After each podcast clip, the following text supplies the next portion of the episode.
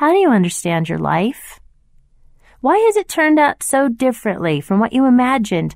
What do you make of its randomness? The phone rings and you have no idea what is coming. It could be great news. It could be an old friend getting back in touch. Maybe you want a car. Or it could be something much different. I went to get a mammogram with one of my girlfriends. She suggested we go together so that we actually would go, and then we could celebrate having it over with by going out to lunch.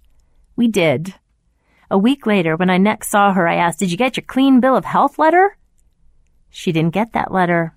She got a phone call and another mammogram and a biopsy and the battle for her life. I came out as normal and she came out with stage four breast cancer. It felt like our two names had been put in a hat and this time her name was drawn. In John 16 verse 33, Jesus says, In this world you will have trouble. Is he not the master of understatement? Christianity is not a promise to enjoy a life without pain, nor to be given a shortcut through it.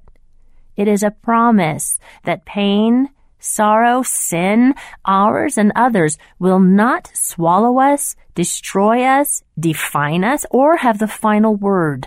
Jesus has won the victory, and in him, so have we.